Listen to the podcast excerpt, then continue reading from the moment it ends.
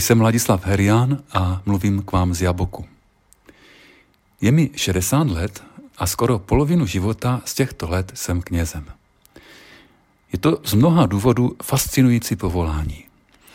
Uvedu alespoň dva z těchto důvodů. Jeden souvisí se vztahem k Bohu a druhý se vztahem k lidem. Takže ten první důvod vztah k Bohu. Jako kněz se musíte neustále zabývat tématy, která vás jako člověka absolutně přesahují. Ale přitom máte pocit, že lidé to od vás čekají. Že čekají, že přece všechno víte, protože jste přece kněz, a tak na to máte od Boha patent nebo milost kněžského stavu, nebo případně protože jste to přece studovali. Jde o otázky například, jaký je Bůh? Vědět, co je Boží vůle a co není. Vědět, zda Bůh trestá, vědět, zda Bůh je spravedlivý nebo spíše milosrdný, zda vůbec nějaký Bůh je, zda je třeba peklo, a nebo když je, tak zdali v tom pekle někdo je, třeba Jidáš. Existuje-li opravdu ďábel, nebo proč se někomu děje to a to a Bůh na to mlčí, nebo proč Bůh to a to dopouští, když je přece láska, nebo co to a to konkrétní místo v Evangeliu vlastně znamená. No a milion dalších podobných proč a co. Vy sami, jako kněz, přitom odpovědi mnohdy vůbec neznáte. Případně by vás podobná otázka vůbec nenapadla, protože vám to je šumafuk. Případně, aspoň já se cítím, eh, že jsem stavěn do role, jako kdybych o Bohu měl vědět, eh, co Bůh zamýšlí a tak dále, jako kdybych sám byl Bohem. To bych musel vědět prostě, abych věděl, co Bůh chce, tak bych přece musel být sám Bohem. Já nejsem Bůh, já jsem jenom obyčejný člověk. Zároveň má kněz pocit, že i když se lidé takto ptají, je pro ně nakonec stejně nejdůležitější to, zda mají co jíst, zda mají kde bydlet, zda se vede dobře jejich dětem a blízkým, zda jsou třeba taky zdraví a tak dále. Takže eh, v jebříčku lidí stejně kněz zaujímá spíše zadní místo. Vlastně je v životech mnohých stejně tak trochu zbytečný, nebo aspoň divný a z jiného světa.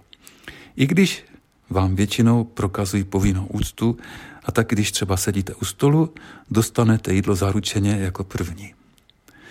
Nechci, aby to vypadalo negativně, usmívám se u toho, protože to samozřejmě není všechno, ještě to všechno má jiné stránky, ale já jsem, chci zdůraznit teďka, nebo poukázat tady na tyto, časem pochopíte proč. Na tom všem je nicméně jedna věc opravdu fascinující. A to je to, že tento způsob života je opravdu skutečný adrenalin. Je to zápas mezi zbytečností a užitečností, zápas mezi povrchností a hloubkou, zápas mezi samotou a mezi touhou po samotě, zápas s Bohem a zároveň zápas o Boha. Je to cesta nových a fascinujících objevů kdy si člověk vůbec nepředstavoval, že by to třeba mohlo být až tak krásné. Asi tak to měl i svatý Augustin, pro kterého byl Bůh ta krása stále nová. Opravdu já objevuju, že duchovní život je stále větší a větší adrenalina. A to ne proto, že čím jsem starší, tím jsem moudřejší, zbožnější nebo poctivější, to spíš naopak, s tím to ale nesouvisí. Je to spíše proto, že s krátícím se životem jako by se více blížíme jeho hloubce a tomu, jak všechno spolu souvisí a jak to všechno souvisí s Bohem. Druhou fascinující oblastí v životě kněze jsou lidé. Jako kněz jsem potkal obrovskou spoustu lidí. Poznal nespočet příběhů. Vyslechl tisíce zpovědí. Každým rokem se zdal nebo pokřtil desítky lidí. Chci tím říci, že kněz má možnost nahlédnout do života způsobem, který je oproti jiným povoláním velmi specifický a výjimečný.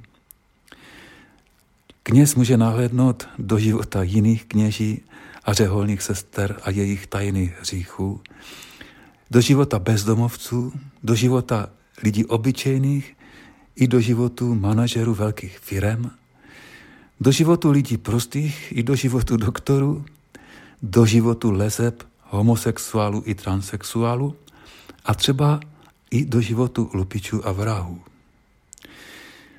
Setká se se všemi možnými bezvýchodnými situacemi a lidskými krizemi a zoufalstvím, ze smrtí, s manželskými tragédiemi i s dětskou bolestí, s hledáním a nenacházením, s otázkami, na které nejsou odpovědi, s pochybnostmi a ztrátami.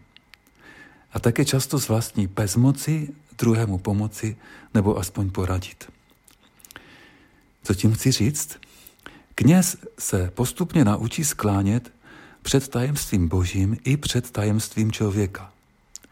Je jako Job, který na počátku knihy je líčen jako svatý a bezúhonný, ale potom všem, co ho všechno potkalo, nakonec Bohu řekne, myslel jsem si, že tě znám.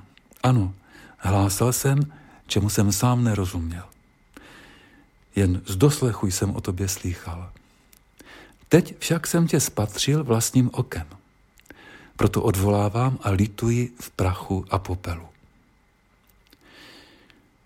Co do tajemství člověka, neexistuje nic, co by bylo černobílé a co by bylo tak lehce odsouzení hodné.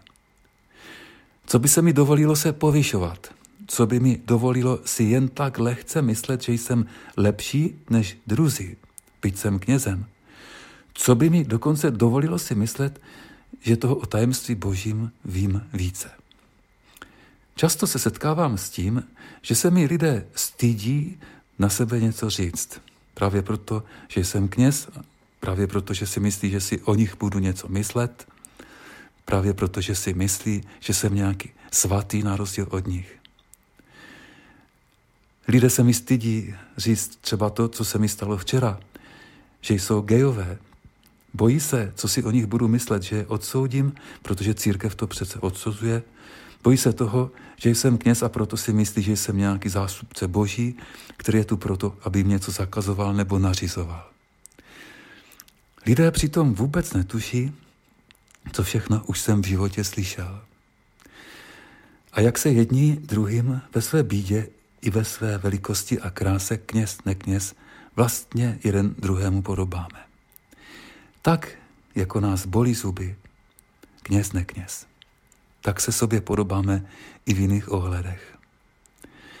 Odpuste mi, milí posluchači, že možná mluvím tak trochu divně, ale já to všechno říkám z jediného důvodu.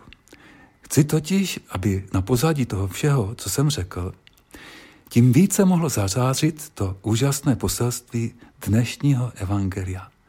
Evangelia na středu druhého velikonočního týdne, ve kterém jsou tato nádherná slova. Bůh neposlal svého syna na svět, aby svět odsoudil, ale aby svět byl skrze něho spasen. Tak Bůh miloval svět. Je to ze závěru třetí kapitoly Janova Evangelia. Jsem přesvědčen, že Bůh nikoho nesoudí. Jak jsem již zde u Ambonu jednou řekl, Jan píše své evangelium 70 let po Ježíšových velikonocích. A tak vlastně ve svém evangeliu uvažuje o významu Ježíšova příběhu, o významu jeho života, smrti a vzkříšení. Včera jsem díky přátelům z Asociace českých filmových klubů mohl v jakési soukromé předpremiéře u počítače vidět slavný polský film Korpus Christi, v roce 2019 nominovaný na Oscara. Je to příběh mladého vraha na útěku, který je shodou okolností donucen se několik dní vydávat za kněze v jedné vesnické farnosti. Ta je poznamenaná nedávnou tragédií, při které zahynulo několik mladých lidí z té vesnice. Přičemž je zřejmé, že to ale bylo všechno nějak jinak, než se oficiálně prezentuje. A že jsou do toho všichni nebo mnozí jakýmsi způsobem namočení. Je to film o hloubce lidské duše. Každý je tu nějak zasažen utrpením života. Utrpením způsobeným i zakuseným.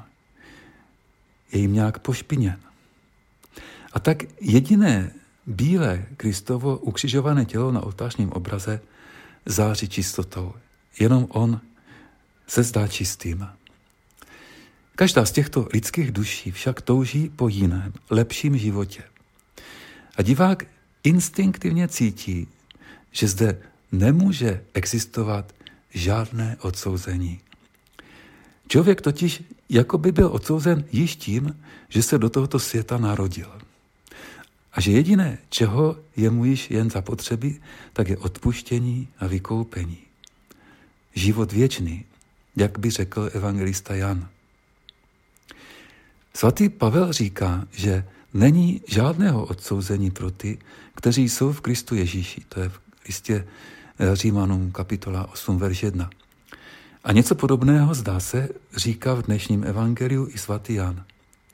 Kdo v něho věří, není souzen. Kdo nevěří, už je odsouzen, protože neuvěřil ve jméno jednorozeného Syna Božího. Jakoby to, po čem člověk v posledku touží, bylo vázáno na Krista. Co jsou to za divná slova? Co pak není záchrany pro ty, kteří nejsou v Kristu nebo v něj nevěří? Nebyl by podle vás takový Kristus příliš malicherný, kdyby spásu vázal jen na sebe? U podobných veršů nikdy nesmíme zapomenout, že byly řečeny v určitém polemickém historickém kontextu. Slova Pavlova se obracejí proti zákonu, slova Janova proti Židům, kteří Ježíšovi stoupence v roce 90, tedy 60 let po Ježíšově smrti, vyhnali ze synagogy. Nesmíme z nich dnes dělat nesprávné a sužující závěry, jako tomu dříve v křesťanství často bylo. Věřit v Krista je pro Jana totéž, co pro Pavla být v Kristu. Co ta slova znamenají? Já je neumím vysvětlit jinak, než že vám řeknu, jak to zhruba prožívám já.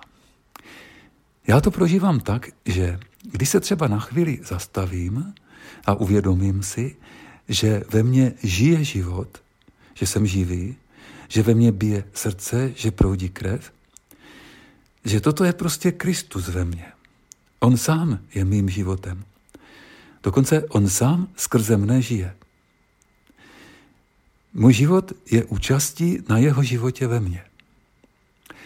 Jestliže si to uvědomuji, jestliže takto třeba s Václavem Havlem mohu říci, že můj život je radostnou spoluúčastí na zázraku bytí, pak vidím Krista ve všem. I tady v tom stromu, který roste před mými okny a který nasazuje na nové listi. Je dnes 21. dubna. Jestliže si tyto věci uvědomuji a jestliže je dokonce nějak cítím a prožívám, jsem šťastný člověk. Jistě, ne všichni to tak mají, ne všichni si to uvědomují řekněme, že to třeba ani není pravda. Ale já to tak mám rád se třeba sebou samým nechám podvést. Ale mě to nevadí. Ovšem, je-li to pravda, a já myslím, že ano, pak je to pravda pro všechny. A je vlastně jedno, zda tomu člověk věří nebo nevěří, zda to člověk prožívá nebo to neprožívá. Kristus totiž nepřišel svět soudit, ale spasit. Tedy zjevit, že Bůh tak miloval svět, že Krista poslal, aby nám o něm řekl. Aby nám totiž řekl, že jsme jím na věky milováni a že totiž život věčný pro všechny existuje. Ježíš byl zkříšen z mrtvých. No a to dnešní evangelium pokračuje ještě dál. Soud pak záleží v tomto. Světlo přišlo na svět, ale lidé měli raději tmu než světlo, protože jejich skutky byly zlé. Každý totiž, kdo páchá zlo, nenávidí světlo a nejde ke světlu, aby jeho skutky nebyly odhaleny. Kdo však jedná podle pravdy, jde ke světlu, aby se ukázalo, že jeho skutky jsou vykonány v Bohu.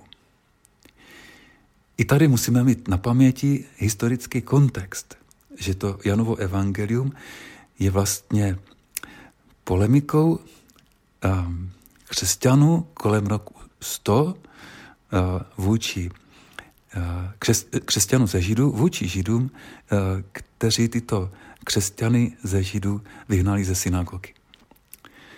Takže vrátím se zpátky. Já jsem co do člověka optimista.